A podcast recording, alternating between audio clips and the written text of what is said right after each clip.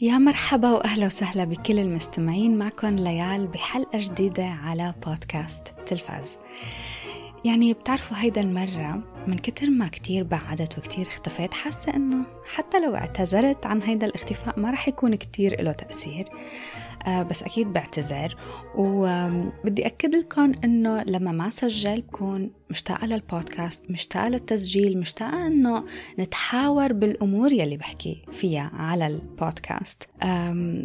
بتمنى إنه تكون هيدا آخر مرة بتأخر عليكم بهيدي الطريقة. وأكيد بتمنى تعجبكم الحلقة الجديدة. شكرا لكل حدا ناطر الحلقات الجديدة. وشكرا كتير على المسجات الحلوة يلي بعتوا لي إياها على إنستغرام. خلوني بلش بالمقدمة وبعدين منفوت بالحلقة. للمستمعين الجداد أهلا وسهلا فيكم أكيد.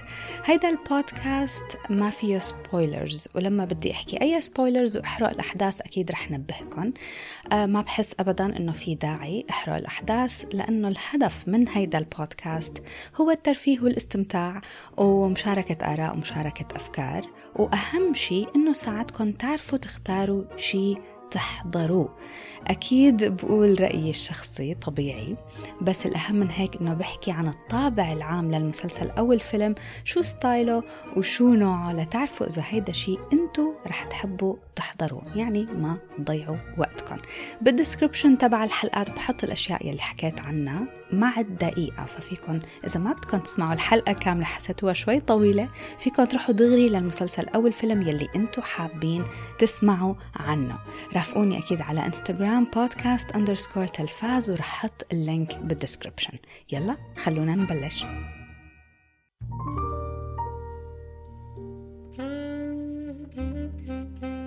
قبل ما فوت بتفاصيل الأعمال يلي بدي أحكي عنها اليوم. يلي بترافقوني أصلا بتعرفوا أنه أنا ما كتير بحب فوت دغري بالموضوع الأساسي لازم يكون في شوية حكي. هلأ إذا طولت بالحكي مثل العادة أكيد رح حطه بالأخير ف tune in لآخر الحلقة. يمكن يمكن عن جد بدي أقول إنه هيدا من أكثر أكثر المرات يلي كتير بعد فيها عن البودكاست بعد عن البودكاست آه، كتسجيل وبعد كمان عن حسابي على الإنستغرام. ويمكن هذا التأخير سببه عن جد. سببه الأساسي يعني هو الحالة النفسية. حتى في كتير منكم بعتوا لي إنه ما عم يكون لكم نفس. لا تحضروا تلفزيون ولا آه، تتابعوا مسلسلات. يعني بعتقد إنه كلنا عنا هيدا الشعور. يعني هذا الوضع وهيدا الحرب بغزة عن جد يعني بتوجع القلب. ما في كلام ممكن ينقال حتى يعبر عن كمية الحزن والعجز. حاسة هيك ما طالع عن جد بإيدنا شيء صرت حس إنه ما بدي لا أفتح تلفزيون ولا سجل حلقات ولا أعمل أي شيء فيه أي نوع من أنواع الرفاهية والمتعة. هلأ بعرف إنه في كتير عالم ضلت تستخدم ال social media أكيد خاصة لحتى تضل مطلعة على الأمور يلي عم تصير. بس أنا بالنسبة لي كنت كل ما فوت على ال social media وعلى إنستغرام وشوف الصور ويلي عم يصير بالولاد خاصة خاصة يلي عم يصير بالولاد كان يجيني إحساس إنه بس بدي أختفي وبعدين فتح عيوني على واقع تاني مختلف عن الواقع يلي نحن هلأ فيه. يعني ما ما في طفل بالدنيا ما في إنسان بالدنيا لازم يعيش تحت هيك ظروف ويختبر هيك حياة. ف عن جد كل سنة هلأ عم تمر علينا عم تمر مع تجاربها وصعوباتها. يمكن هيدا السنة كانت من أكثر السنين يلي عن جد قدروا يأثروا علينا كلياتنا كل هالقد. يعني بإذن الله الأمور أكيد رح تروق. على قد ما ممكن هلأ نشوف إنه الوضع كتير ميؤوس منه. بحس مهم بهيك وقت إنه نخلي إيماننا يكون قوي. على قد ما صوتنا مهم يمكن لازم إيماننا يكون أقوى من أي وقت من قبل. طيب حلقة اليوم. حقول بصراحة إنه هيدا الفترة ما عم أحضر كتير أشياء عليها القيمة ويلي حضرته رح أحكي عنه. وعلى الأغلب يلي رح أحكي عنه اليوم هن أفلام آه، أشياء غيري YouTubers و TikTokers و Instagrammers يعني كل الناس اللي بتعمل reviews already حكوا عنهم. هلا للصراحة أنا بتفادى إني أعرف آراء العالم لأنه ما بدي ياها تأثر على رأيي خاصة لما يكون رأيي كتير سلبي وخاصة بالأفلام يلي رح أحكي عنها اليوم. بتمنى إنه ما أكون أنا لحالي ما حبيتها لأنه رح تكون كارثة الحلقة. إذا طلعت أنا الوحيدة اللي ماني حابة كل هدول الأفلام. من الآخر رح سهل عليكم إنه ما في ولا فيلم عجبني. فمن هلأ اللي ممكن يتضايق أو يتحسس من موضوع إنه ما في فيلم عجبني بقلكن يعني تفادوا هيدا الحلقة. okay خلونا نبلش بأول فيلم. please من دون زعل يعني خايفة أنطق اسم الفيلم. وأغلبكم تبطلوا تسمعوا الحلقة. رح كون حضارية. بطريقة النقد. أكيد يعني بما أنه رح أنتقد هدول الأفلام فيعني الحلقة طاغية علي. أكيد رأيي الشخصي هون. The Killer I find music a useful distraction. A focus tool. Keeps the inner voice from wandering. The Killer مثل ما كلياتنا تقريبا بنعرف أو على الأغلبية اللي بيهتموا بعالم المسلسلات والأفلام بتعرفوا إنه The Killer هو من إخراج ديفيد فينشر. ديفيد فينشر يعني مخرجي المفضل. ديفيد فينشر يعني 7 Fight Club Gone Girl Zodiac The Girl with the Dragon Tattoo يعني كل أفلامه أغلبها كلياتهم يعني بحبهم. فبحبه وبوثق فيه وبوثق بأعماله والأهم كمان إنه The Killer يلي هلأ موجود على نتفليكس بالإضافة إلى إنه من إخراج ديفيد فينشر الكاتب هو أندرو كيفن واكر يلي كتب فيلم 7 مع ديفيد فينشر. so so, التوقعات مش بس عالية والانتظار يعني الانتظار مو بس على أحر من الجمر كتير أكتر من هيك. ف حاسة اوريدي بتعرفوا يعني أنا شو رح أقول. يلي رح أقوله إنه الفيلم خيب لي ظني. ظني أنا فبتمنى أني أعرف أنتو ظنكم خاب فيه للفيلم ولا لا. بعرف ناس حبوه وبصراحة استغربت أنه حبوه حاولوا يفسروا لي ليش حبوه ما كتير اقتنعت لأنه يعني أنا بحكي عن تجربة مشاهدتي أنا لإله. فما بعرف ما بحس إنه بدي حدا يفسر لي ليش الفيلم حلو من بعد ما يخلص. أنا وعم أحضره ما حسيت. ما حسيت. فيه ما وصلتني الفكرة يلي المخرج بده يوصل لي إياها. معناتها ما وصلتني فما اقتنعت. حتى يعني ما ممكن أحطه بأي مكان على قائمة أفضل أعمال ديفيد فينشر. بصراحة ما بعرف. يمكن حتى لو حضرته وأنا ماني عرفانة إنه هو المخرج ما كنت رح أحسن له شيء فما يمكن ما دخل توقعات الفيلم كلياته. المهم يمكن عن جد الوصف لحالتي مع فيلم The Killer إنه ما حسيت له شيء ابدا.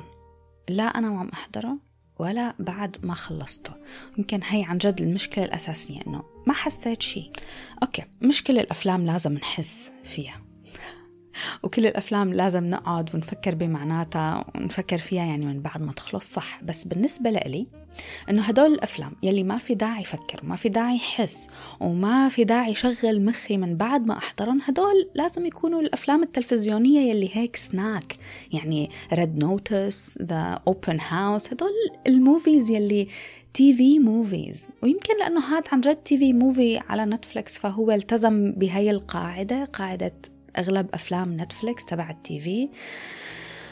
بس إنه مش فيلم لمخرج بحبه وبوثق فيه وبوثق بأعماله. وبستنى لحتى أشوف شو رح يعمل. ما مفروض الفيلم كان يكون هيك. يعني بصراحة كانت توقعاتي كتير عالية. مشكلتي الكبيرة مع The Killer إنه ما كنت مهتمة. ما كنت مهتمة بالقاتل ولا بالمقتولين ولا يلي رح ينقتلوا ولا مهتمة بأي شيء. طيب إنه please يعني حتى أبسط أبسط أفلام الأكشن وال thriller بوصل لمرحلة بالحبكة بمرحلة أي مرحلة. بحس إنه مهتمة بشي أي شيء مهتمة حتى بالكلب مثلا. هون كان في كلب حتى الكلب ما اهتميت له حلوم أكيد التوقعات العالية توقعاتي كانت كتير عالية من هذا الفيلم للمخرج والكاتب والممثل طبعا. يعني ما رح أنسى أنه مايكل فاسبندر هو الممثل الرئيسي. فغير التوقعات بدي لوم شغلة كتير كتير مهمة. وهيدا نقطة يعني حابة أحكي عنها شوي. وإذا طولت الحديث أكيد رح يروح هذا الحكي لآخر الحلقة. شغلة هلأ كتير مهمة عم تصير معي. وعم حس إنه إذا عم تصير معي فمعناتها ممكن عم تصير معاكم أنتو كمان. عم حس إنه هاي الشغلة عم يكون لها تأثير كتير كبير على أغلب المسلسلات والأفلام يلي عم أحضرها. هيدا الفكرة شوي فلسفية بس رح أخبركم عنها. فكرة المسؤولية الكبيرة يلي عم نحملها للمحتوى التلفزيوني. أو للمحتوى الترفيهي. كيف يعني؟ هذا الوقت يلي نحن عايشين فيه. أنا هلأ مثلا بوقت بهيدا الحياة عن جد يعني بسرق الدقيقة سرقة من النهار لحتى يعني لاقي ساعة كاملة أعمل فيها شي بحبه أو أعمل شي خارج نطاق الروتين اليومي السكجول تبع النهار. طيب بعد ما لقيت هدول الكم دقيقة بعد معاناة وبعد تعديل النهار كلياته بيجي بقرر إنه بهذا الوقت يلي لقيته شو بدي أعمل؟ بدي أحضر تلفزيون أو بدي أروح على السينما. بنقي فيلم مثلا بقول خلاص هذا الفيلم بدي أحضره. بقوم بلاقي إنه أقل فيلم ساعتين. صار عيب أول شيء إنه الفيلم يكون أقل من هيك.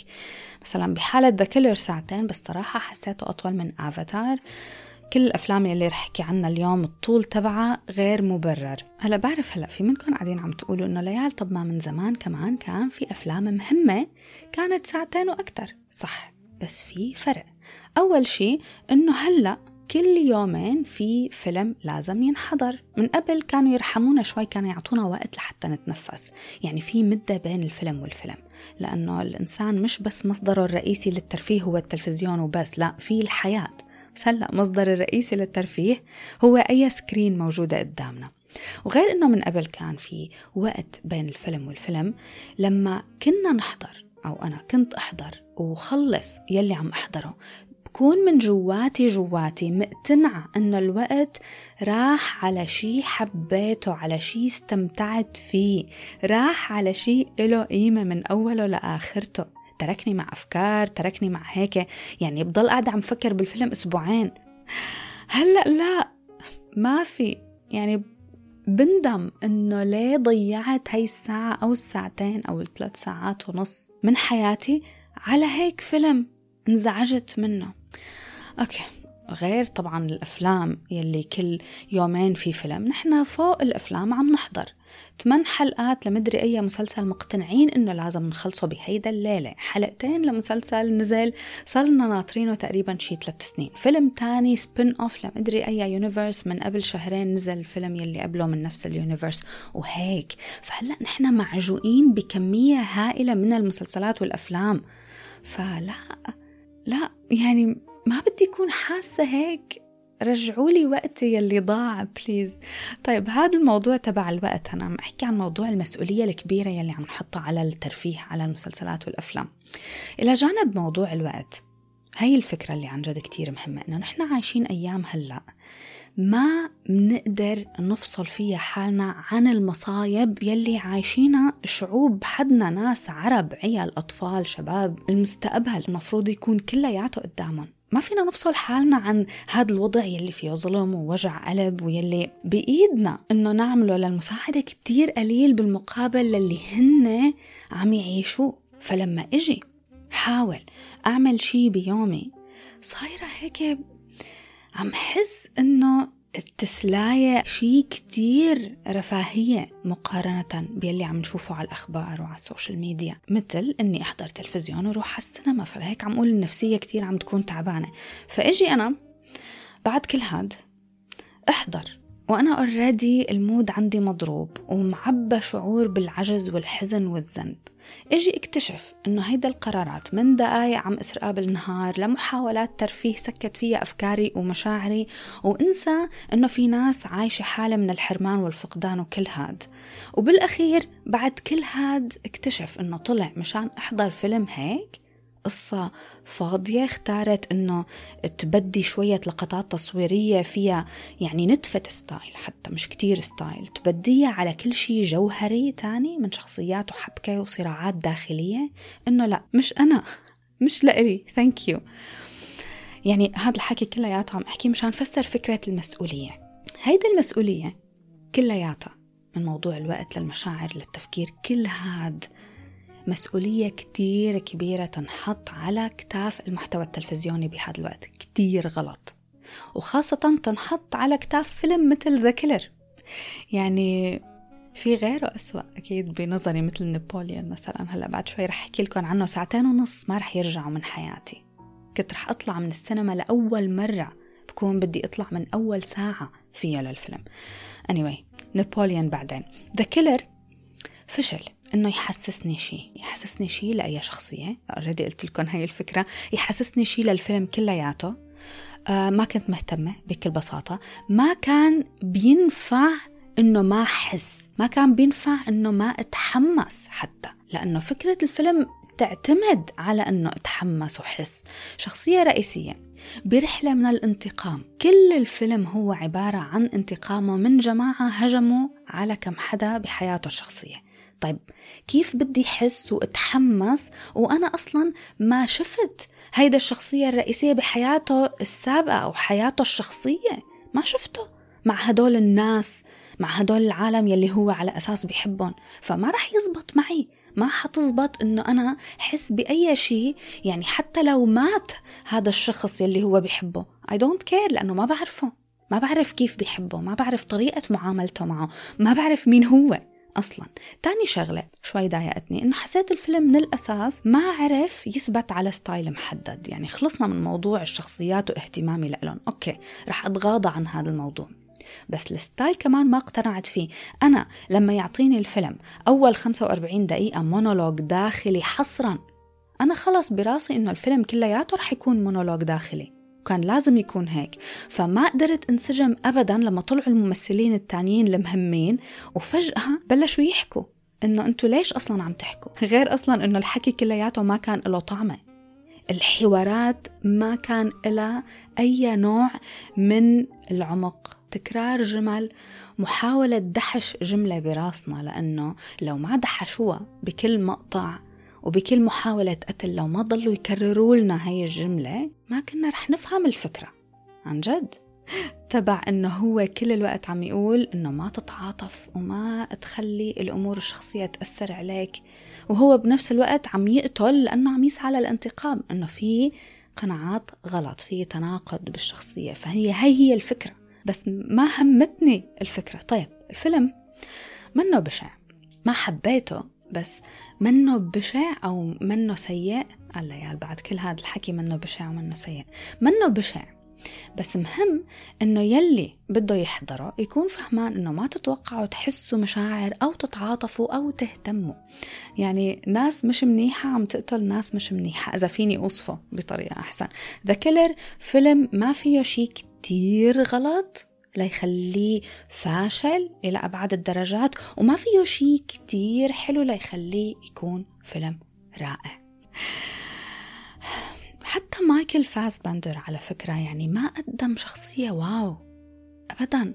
كان شكله يعني فوق هاد ممل وحكيه ممل وتفكيره ممل إنه عن جد الواحد ممكن يفكر لما أقول مونولوج داخلي ممكن تفكروا داكستر مورغان يعني مثلا. لا ما تفكروا هيك. حكيه كان ما له طعمة. كان مربوط حصرا حصرا بتفكيره هو ك hitman. بس مش تفكير أي إنسان طبيعي مش تفكير عام ممكن نحن نقدر نتعاطف معه أو نحس بصراعاته الداخلية لا. يعني حتى مش تفكير sociopath أو psychopath لا. كان حكيه ما بيزبط إلا عليه هو على هيدا الشخصية نفسها هو. بس حاسس هيك وعم يفكر هيك فأنا ما فيني ارتبط بهدول الأفكار ما فيني حس وفوق كل هاد بيطلع hitman فاشل بشغله كمان ف يعني make me care المهم خلص بكفي اللي بعده نابوليون Napoleon. I'm destined for greatness. But those in power will only see me as a sword.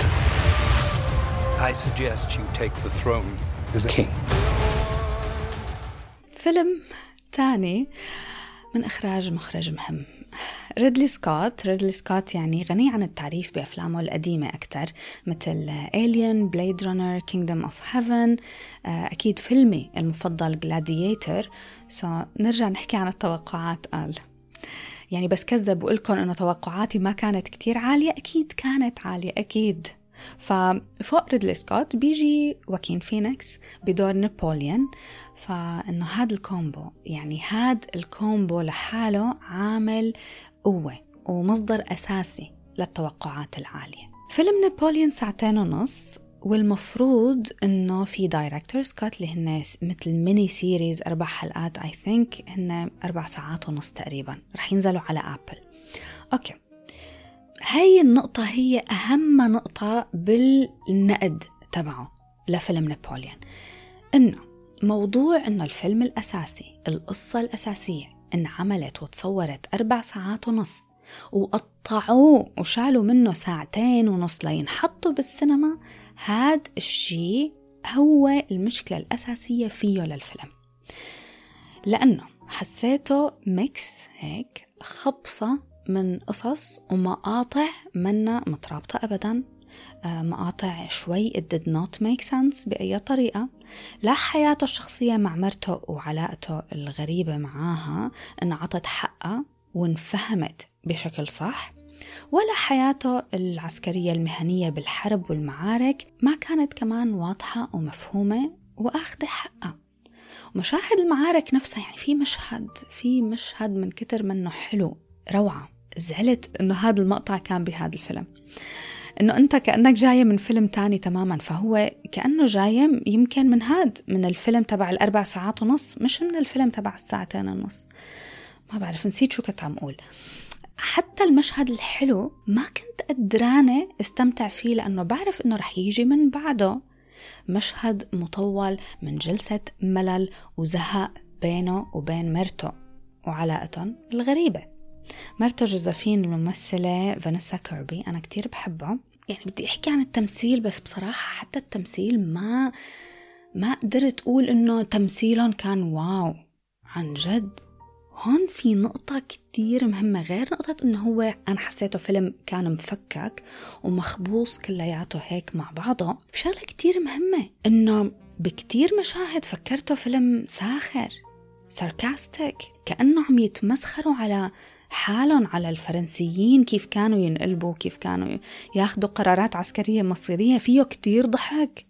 يعني أنا كنت عم أضحك ومستحية إنه عم أضحك لأنه ماني عرفانة هل أنا المفروض كون عم أضحك ولا أنا المفروض كون آه، يعني منبهرة بيلي عم شوفه. مشاهد بينه وبين جوزفين على فكرة ما بعرف يعني بيضحكوا وكتير منهم هيك تبع إنه أنتوا ليه هلأ عم تتصرفوا بهيدا الطريقة الطفولية الساذجة؟ ال cringe أكثر من الطفولية الساذجة. ما بعرف إذا حضرتوا نابوليون please خبروني إذا حسيتوه إنه فني أو هو المفروض يكون فني طيب التمثيل.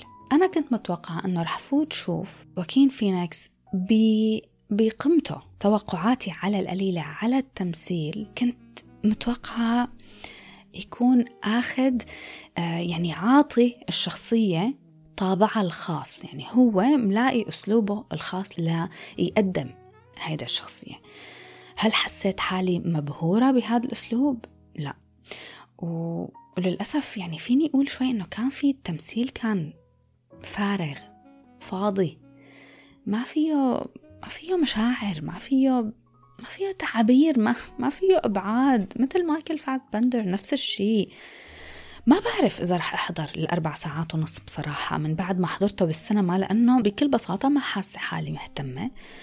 آه، ما حاسة حالي حتى مهتمة بالتاريخ وأنا شفت بعدين آه، ناس عم تقول إنه حتى الأحداث التاريخية منا محطوطة بالشكل الصح. ممكن لكم إنه إذا لسه ما حضرتوه بالسينما فما تحضروه بالسينما. دغري روحوا على الأربع ساعات ونص لأنه رح تحسوا حالكم ضايعين رح تحسوا إنه الفيلم ما فيه شيء مشوق كتير مفكك إذا بساعتين ونص. ممكن الأربع ساعات ونص يكونوا كتير أحلى. وإذا حضرتوا الأربع ساعات ونص بليز خبروني شو رأيكم فيه. شغلة تانية مهم كمان إني أقولها مشان كون عم أعطي الفيلم حقه إنه أول ساعة هي اللي كانت كتير مملة وما قدرت تجذبني أول ساعة. بس بعدين من بعد أول ساعة أوكي شوي خف الملل. ولأنه فاتت الحروب والمعارك. فهيك حسيت الفيلم شد حاله كتير لما بلشت المعارك. فهي أول ساعة هي أكتر شي ممكن تحسوا إذا حسيتوا ملل هي أول ساعة بعدين بيتحسن. بس ما رح قلكم طلعت وقلت wow. لا. طلعت وأنا جسمي عم يوجعني من القعدة الطويلة يلي ما كانت مثمرة. مهم بحس كمان إنه إذا الواحد بده يحضره لنابوليون يعمل شوية refresh للأحداث التاريخية لأنه أنا عن جد سلامتكم ما كتير بعرف بالتاريخ أو ما كتير متذكرة. فبحس إنه الفيلم ما عذب حاله للي ما كتير فهمانين التاريخ. ما عذب حاله إنه يعرض الأمور التاريخية بشكل تخلينا نحن نهتم زيادة. يا عن جد ما عذب حاله. هلأ الفيلم ما عذب حاله بكتير شغلات تانية كمان. أول شيء وكتير استغربت من هذا الموضوع إنه الفيلم ما عذب حاله إنه الممثلين يمثلوا إنه هن فرنسيين أبدا. كل واحد كان عم يحكي باللهجة تبعه الأمريكي أمريكي البريطاني بريطاني. طيب ما على أساس كلنا فرنسيين جايز وين الأكسنت؟ على القليلة يعني يحكوا إنجليزي بس بأكسنت فرنسية؟ لا ولا شيء. الشغلة الثانية يلي ما عذب حاله فيها هو موضوع العمر. يعني واكين فينيكس مثلا بدور نابليون المفروض انه أول ما شفناه بأول الفيلم هو بالعشرينات وآخر ما شفناه بالفيلم هو بالخمسين تقريبا. لا يعني ما غيروا ولا شيء فيه ولا لمحة أبدا. هو الممثل أصلا قريب على عمر الخمسين. إنه طب لما كان بالعشرينات حاولوا شوي إنه تصغروه فهاد خلق عندي إنه أنا ما عاد عرفت أنتو يعني بالأول ما عرفت إذا نحن عم نمشي تسلسل زمني عادي ولا نحن عم نروح تنقلات زمنية ما ما فهمت. لأنه هو شكله نفسه بكل المشاهد من أول الفيلم لآخرته. الفيلم ما عذب حاله حتى بالمكياج. لما بدهم يعملوا حدا مريض أو حدا تعبان حسيتهم كتير كانوا عم يستسخفوا بهذا الموضوع. يعني آه جوزفين تعبانة يلا بس حطوا لها شوية أسود تحت عيونها للهالات السوداء. وخلص هيك بكفي ببين إنها تعبانة. وشو كمان؟ وين الشخصيات؟ في شخصيات بتطلع للحظة وبعدين بتختفي بقية الفيلم. أكيد بيطلعوا بالأربع ساعات ونص بس إنه أنا بهاد الساعتين ونص في أشياء صارت تبع إنه مثلا يعني الأولاد. وين راحوا؟ نابليون جا ولد. وهو موضوع الولد كان موضوع مهم فيه للفيلم على أساس. أولاد جوزفين كمان وين راحوا؟ منشوفهم بأول فيلم بعدين فجأة منشوف وحدة حتى ما كنت بعرف إنه بنتها. I'm like oh my God أنتي بنتها اللي ما شفناكي أصلا؟ الفيلم لإلي كان تعبان.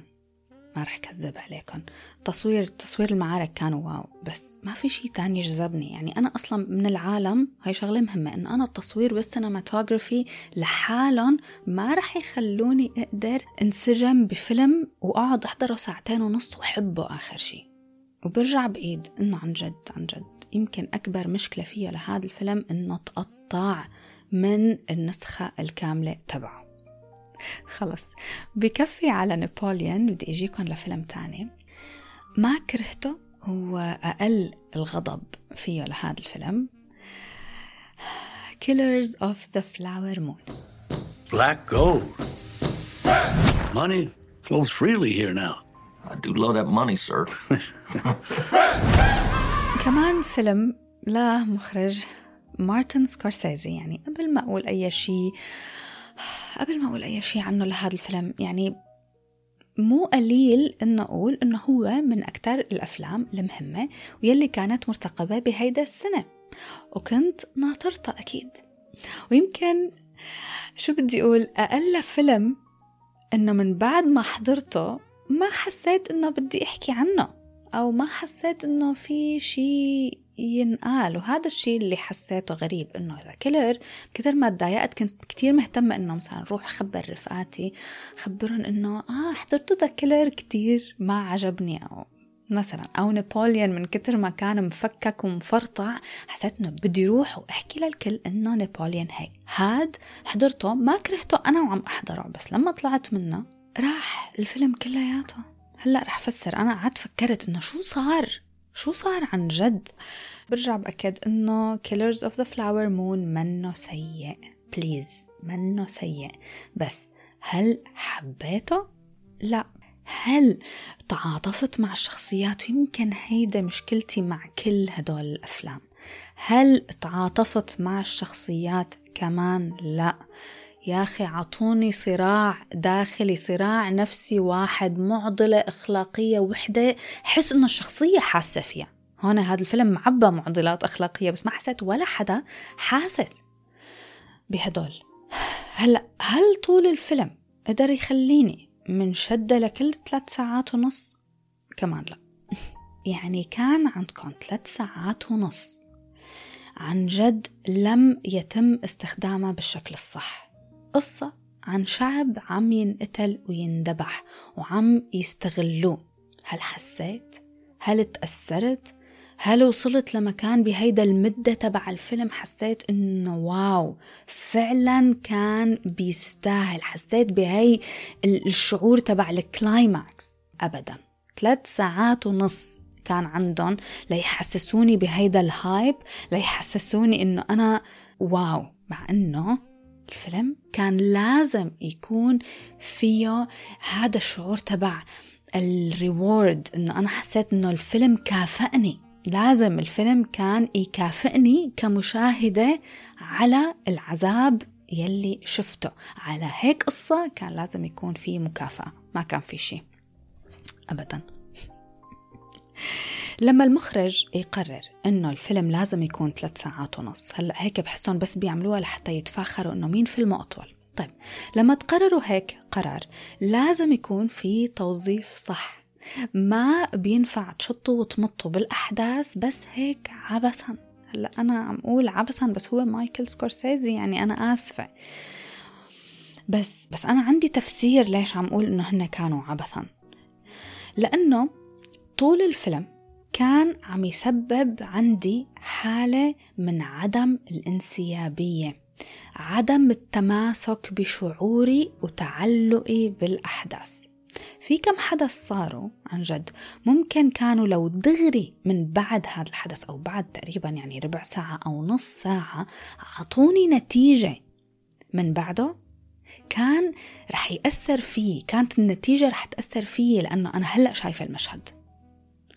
بس لبين ما وصلنا للنتيجة بعد ساعة ونص. بعد ساعتين كنت خلاص أنا طلعت من المود ونسيت نسيت شعوري نسيت كل الاهتمام يلي كنت مهتمت له لك نسيت الشخصيات أصلا في شخصيات في ناس عن جد رجعوا طلعوا بالأخير نسيتهم تماما. إنه مين أنتو؟ شفتكم بأول كم مشهد؟ بعدين المفروض أتذكركم هلأ. ما بينفع. يجي هيك عمل لمارتن سكورسيزي روبرت دينيرو ليوناردو دي كابريو ويكون عادي أو يكون بينتسى. عن جد ما بينفع. حتى إنه يعني أنا بالنسبة لي كان أكيد disappointing. كان كتير مخيب للأمال. كنت متوقعة شيء كتير أقوى من هيك. هلأ أنا عم أحضر. أنا جوات السينما. أنا وعم أحضر. كنت عن جد بدي أوصل للأخير وشوف شو رح يصير. وشو رح تكون عواقب هالجرائم على هدول المجرمين. بس من بعد ما طلعت راح تأثير الفيلم علي تماما وضل معي شعور شو إنه كان طويل. ما حسيت إني مهتمة لأي حدا من الطرفين. ما عم أتعاطف. بدي أرجع لفكرة إنه ما تعاطفت. ما بينفع تقتلوا لي ناس وما أهتم لا للي ماتوا ولا أهتم للي قتلوا. ولا للي ضلوا عايشين. يعني بليز حدا يقول لي عن جد ما بينفع. طيب هيك أعمال. يلي مبنية على قصص حقيقية. هو الفيلم مبني على قصة حقيقية. أنا ما عم أقول القصص تبع هاي الأفلام لأنه يعني من كتر ما كانت مرتقبة المفروض أنه نحن كلنا بنعرف عن شو بيحكوا. بأغلب الأوقات الأفلام يلي بتكون مبنية على قصة حقيقية بتعتمد أنه مصدر القوة رح يكون جاية من فكرة أنه هيك شي صار على الحقيقة. فهذا لحاله رح يعطي قوة للفيلم ورح يحس المشاهد إنه أوه واو هيك شي عن جد صار على الحقيقة. فهذا لحاله رح يعطي قوة للفيلم. وبأغلب الأوقات كمان بيعتمدوا إنه الناس في جهات من التاريخ المفروض نحن نكون بنعرفها هذا الفيلم غير إنه مستند من قصة حقيقية هو مستند من كتاب للكاتب ديفيد جران بنفس العنوان. ليه عم لكم هاد؟ لأنه بحس إنه يمكن هذا الاعتماد إنه في قوة رح تيجي بشكل تلقائي لأنه هيك شي عن جد صار على الحقيقة. هذا الاعتماد ضعف من الفيلم. بوجهة نظري. صح في قوة بتجي من إنه هاي الأحداث حقيقية أكيد صح. بس في عناصر لازم لازم تكون موجودة فيه للفيلم. لازم يلعبوا عليها المخرجين والكاتبين لازم يلعبوا على هيدا الأحداث لحتى تخلي المشاهد يقول يا حرام ما بصدق. إنه في هيك شي صار على الحقيقة. خليني روح لحتى أشوف شو عن جد صار دور بالتاريخ لحتى أفهمه أكتر. يعني ما حسيت ابدا إنه بدي روح وأعرف شو عن جد صار بالتاريخ. ابدا. أكيد الشعب الأصلي اللي هون بهي الحالة شعب الأوسيج تعرضوا بأمريكا بأول شيء تعرضوا للعنصرية والاضطهاد والظلم من الأمريكان البيض. ما فينا أبدا ننكر بشاعة التاريخ تبعهم. تاريخ كتير معقد يعني بس إنه تاريخهم كتير بشع. بس هون يعني ما حسيت ما حسيت بالعكس تماما يعني في مواقف حاسة كتير ظلم هلأ إذا بدي أقول هيدا الجملة. بس please ما حدا يزعل إنه في كتير أحداث حسيت إنه هي القبيلة الأوسيج من كتر ما هن غبايا ما ما قدرت أتعاطف معاهم ما قدرت أحس إنه يا حرام. طب انتو كيف؟ يعني ما عرفتوا ما انتو شايفين أكيد شايفين أكيد بتعرفوا. أنا إذا ما تعاطفت معناتها القصة فشلت بتوصيل الفكرة تبعها. ما بعرف. خلص الفكرة هون إنه ما تعلقت بالشخصيات ما اهتميت شو رح يصير فيهم عرفانة شو رح يصير فيهم وما كنت مهتمة وما كنت متعاطفة. يعني حتى بكتير مواقف قلت لحالي إنه لا انتو هلأ بدكم تورجوني كل واحد كيف رح يموت كل حدا كيف رح ينقتل عن جد. أول مرة بحضر شي فيه جريمة وجريمة حقيقية مستندة من أحداث حقيقية وعائلة حقيقية وكله. ما كنت مهتمة كيف رح يموتوا الضحايا. خلص وصلوني للأخير. ورجيتوني شخص عم يموت خلص بكفي. I got the point. ما بدي أشوف الكل. لأنه ما كنت مهتمة. المهم الحلو هون أكيد لازم أقول الحلو مشان نكون عادلة. التمثيل والتصوير والإنتاج.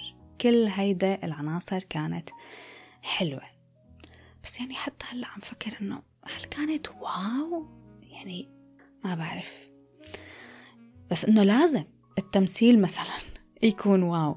please إنه يعني تخيلوا مثلا إلكون روبرت دينيرو وليوناردو دي كابريو تمثيلهم كان فاشل. مع إنه حسيت كان في تكرار. يعني تمثيلهم كان رائع بس ما حسيتهم قدموا شيء كان خارج عن الطبيعي تبعهم. هلأ أكيد رح يترشحوا أكيد للأوسكارز. بس إنه يعني تمثيلهم كان حلو. حلو. مثل ما ممكن الواحد يتوقع من تمثيل لهيك ممثلين. بكفي اي جاس بكفي. بعتذر طبعا. بس عن جد هدول الأشياء اللي أنا حسيت فيها لهدول الأفلام وبعرف إنه هن مخرجين مفضلين لكتير من العالم وأنا كمان. وبس حسيت بخيبة أمل. وحبيت إنه شارككم بهيدا خيبات الأمل. رح أجيكم على السريع هيك لشوية مسلسلات لكم مسلسل حضرتهم وحابة أخبركم عنهم. أول مسلسل بدي لكم عنه إنه خلص خلصته مسلسل لوكي. That, that's what's been happening. Wow. Time slipping. Wait, times you know that? Yeah. You've seen that? Yeah. Can you fix that? No. يعني هم بدي قلكم مسلسل لوكي بدي إياكم تشيلوا كل رأيكم عن مارفل وكل رأيكم عن آه، أفلام ال superheroes لازم تحضروا لوكي أنا من العالم يلي بحب هاي الشخصية من زمان من أول ما شفته بثور بثور الأول يعني بال 2011 كنت حبه هو أكتر من شخصية ثور لأنه هو شخصية ال villain هاد ال villain يلي كتير شخصيته لها أبعاد وكتير ممكن تتطور وكتير ممكن تتغير وكتير ملانة صراعات نفسية ومعضلات أخلاقية ومشاكل معباية هيك مخباية جواته. so, بالنسبة لي هو الشخصية الوحيدة اللي لسه مهتمت له. بهاد ال universe. لوكي الموسمين الأول والثاني بيكملوا بعض بيضلوا عن جد متماسكين. آه، فكرة بتشد لأبعاد شخصيات مهتمت لها حاببتها وبدي أعرف شو رح يصير معاها. يعني كلياته من فكرة لقصة لأحداث لتمثيل لشخصيات كلياته كان متماسك. هذا كمان بالإضافة إلى مواقف مضحكة ومسلية عن جد. كان في مواقف كتير مسلية وبتضحك. المسلسل بيخلص بحلقة أخيرة رهيبة بتعطي أجمل وأفضل نهاية شفتها لشخصية من شخصيات مارفل. مش نهاية إنه مات يعني هون ما في سبويلرز أبدا. ما رح أحرق لكم الأحداث. قصدي إنه كيف انتهى المسلسل وكيف قصته بهذا المسلسل انتهت. يعني عذبوا حالهم بالفكرة وكيف بدهم يخلصوها. لحتى بالأخير كل شي شفناه من أفلام طلع فيها لوكي. لا حلقات هدول الموسمين تبع مسلسل لوكي. كل شي بينجمع هيك مع بعضه بطريقة فنانة ومرضية لل fans والمشاهدين. احضروا لوكي أكيد بنصحكم فيه بس يمكن التنبيه الوحيد أنه ممكن الواحد يحس أنه مسلسل خفيف فممكن ما كتير تركزوا بشو عم يصير. لا بده تركيز خاصة الموسم الثاني لازم تركزوا شو عم يصير لأنه الفكرة ال concept تبع هاد المسلسل معقد شوي فلازم الواحد ياخد شوية وقت لا يركز ويفهمه طيب المسلسل الثاني بدي لكم عنه كتير عجبني على Apple TV Plus Lessons in Chemistry The only constant variable is the unexpected. We can't control it. It's only when you look backwards that you see how it was all connected. Let's begin, shall we? مسلسل حلو بدي شجعكم عن جد انه تحضروه آه مقتبس من كتاب نفس الاسم Lessons in Chemistry أنا قارية الكتاب وستيل حبيت المسلسل الأحداث بوقته هيك بالخمسينات والستينات برافق شخصية إليزابيث زات يلي كان يعني كل الظروف بتوقف بطريقة لحتى ما توصل لحلمها أنها تكون عالمة كيميائية. القصة هي بالحقيقة بالحقيقة عن جد يعني بدي لكم إنه كتير أكبر من هيك. هي رحلة تحول رحلة تطور. هيدي الشخصية. خوض الحياة بشكل كتير شجاع وكتير إصرار عدم فقدان الأمل وعدم الاستسلام للمستحيلات. يعني رحلة بتورجينا كيف ممكن ناخد مصاعب هاي المصاعب يلي الحياة بترميها بوجنا كيف فينا نخلق منها تجارب وفرص نستفيد منها ونكبر معاها. المسلسل كتير عجبني مع إنه يعني أنا حدا ما كتير بحب بري لارسون. بري لارسون هي عاملة الدور الرئيسي ما بحبها يعني خاصة كابتن مارفل. ما بهضمها مو بس ما بحبها. المهم بس هون أول شي ما كنت رح فكر أحضره للمسلسل. بس لأني قارية الكتاب فكان عندي فضول ولأني كمان بوثق بأعمال أبل فكان عندي فضول إنه شوف الحلقات. فقلت بعطيه فرصة على القليلة إنه بجرب كم حلقة. فبعد كم حلقة نسيت إنه بري لارسون نسيت تماما خلص. صرت عم شوفها بغير نظرة. ومعاها في ممثلين تانيين كتير حلوين وكتير قوايا كمان. هو 8 حلقات بينحضر بسهولة. ممكن يكون فيه أشياء شوي ضعيفة ممكن ما بعرف يعني بس أنا ما بعرف ليه عم أقولها لهي الجملة. بس أنا ما حسيت إنه فيه شيء ضعيف. حتى يعني كتير استمتعت استمتعت بصريا بهي حقبة الستينات بالثياب والأزياء والبيوت والبرامج التلفزيونية. الإنتاج طبعا كان فخم وكتير حلو. ما حسيت إنه في أي شيء خرب علي المسلسل. هون برجع بقول نقطة إنه ممكن مرات يكون العمل فيه نقاط ضعف. ممكن ممكن. بس إذا ما أثروا على تجربة المشاهدة معناتها منا نقاط ضعف آه، بتستاهل. إنه الواحد يحكي فيها أو يدقق عليها. هلا مهم طبعا إني أقول إنه هو بيرافق شخصيات نسائية بهداك الوقت تبع الخمسينات والستينات. آه وبيرافق قصصهم ومعاناتهم من هذا المجتمع وكيف نظرة المجتمع ممكن تحد من إمكانياتهم كنساء. ليكو أنا ما بحب موضوع التطرف بالفيمينيزم. بفكرة النسوية. ما بحب لما الأفلام والمسلسلات تتطرف كتير بهاي الفكرة. يعني شخصيا أكيد أنتم صرتوا بتعرفوا أنه بحب يعني شجع على الاحترام بشجع إنه نتعامل مع بعض كبشر مش إنه انت مرأة وأنت رجال ونتحدى بعض. نحب بعض نحترم بعض نحترم آراء بعض ونحترم شو كل واحد فينا. ممكن يقدم لهيدا الدنيا ولهذا المجتمع لأنه كل واحد فينا بده يقدم أشياء مختلفة. نحن مشكلتنا أنه هلأ كلنا بدنا نحاول نتحدى بعض لأنه مين بدنا نقدم نفس الشيء وبدنا ناخد أماكن بعض بالمجتمع. مهم ما بدي كتر حكي بهذا الموضوع بس كل واحد فينا عنده دوره وكل واحد فينا عنده إمكانياته. فمش مسموح لأي حدا. يقلل أو يصغر أو يحجم من إمكانيات أي حدا تاني بغض النظر إن كان مرأة أو رجال. فالمهم إنه lessons of chemistry مايل أكثر لطرف النسوان أكيد بس مش بطريقة مزعجة لأنه كانت بنطاق وبوقت صح. وبقصة معمولة بالشكل الصح. يعني كان كلياته متناسق وما حسيت إنه في عدم منطقية. بس هيك لحتى يفرضوا فكرة النسوية المتطرفة فقط لا غير. احضروا المسلسل كتير حلو. عن جد بعتقد إنه رح يعجبكم. جربوا على القليلة أول حلقة أو حلقتين وبحس إنه رح تتابعوا للأخير. آخر مسلسل بدي أحكي لكم عنه حضرته من قبل فترة آه مسلسل بوديز على نتفليكس D.I. Hillinghead, 1890. D.S. Whiteman, 1941. There's been three murders on Long Harvest Lane, decades apart. Bodies مسلسل فكرته خيالية sci-fi يعني المسلسل يعني بشد خلاني أحضره كلياته بيومين ثمان حلقات قصته عن جثة شخص مجهول الهوية.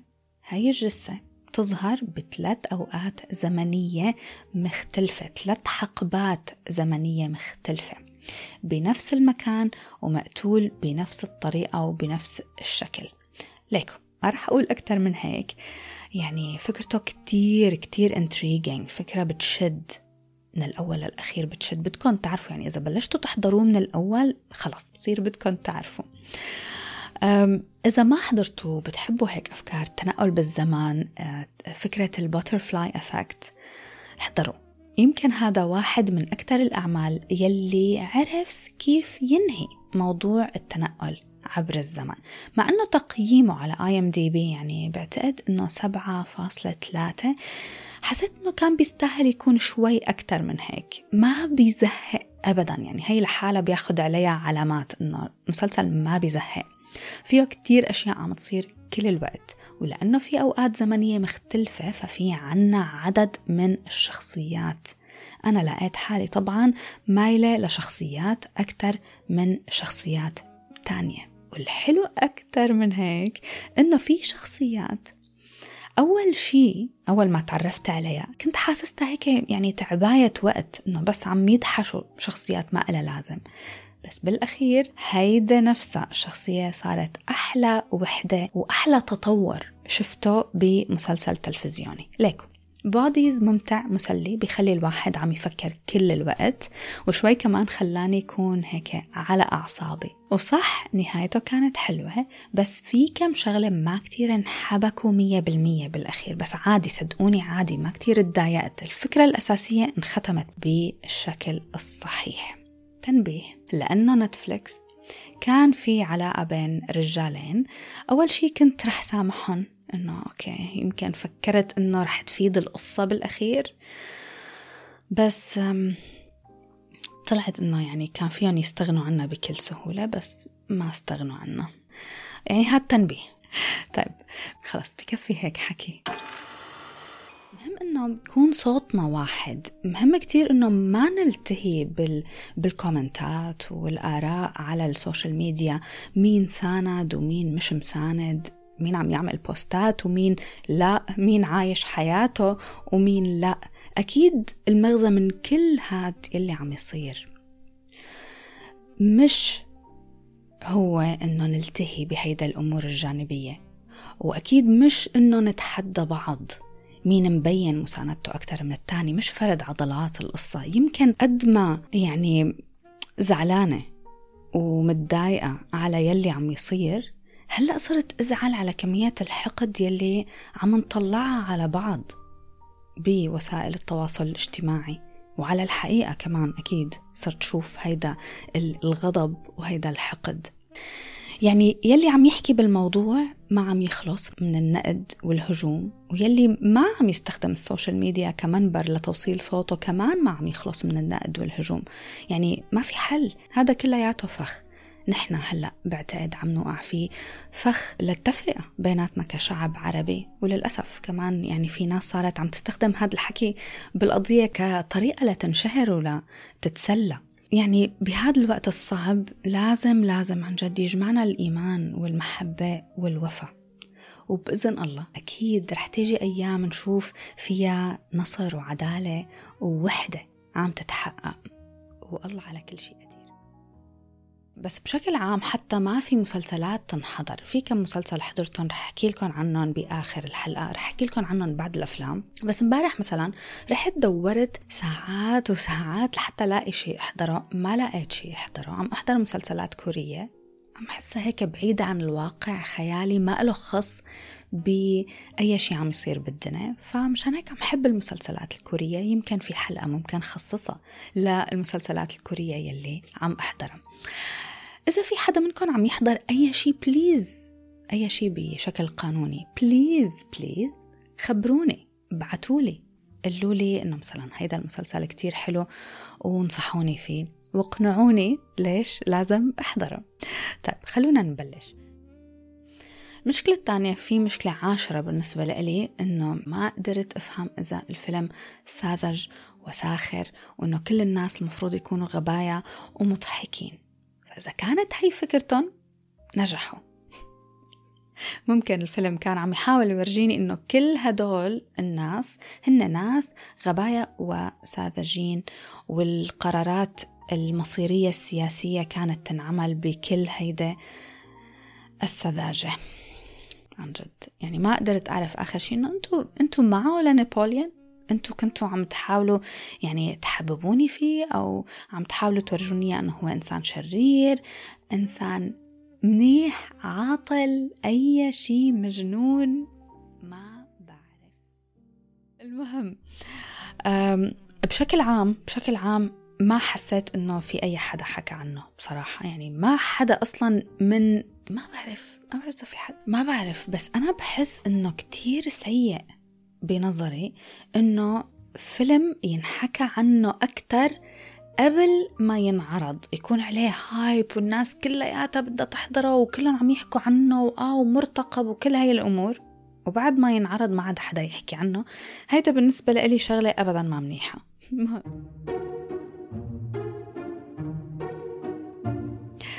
شكرا كتير لأنه وصلتوا لهون. بتمنى تكونوا حبيتوا الحلقة بعد طول انتظار.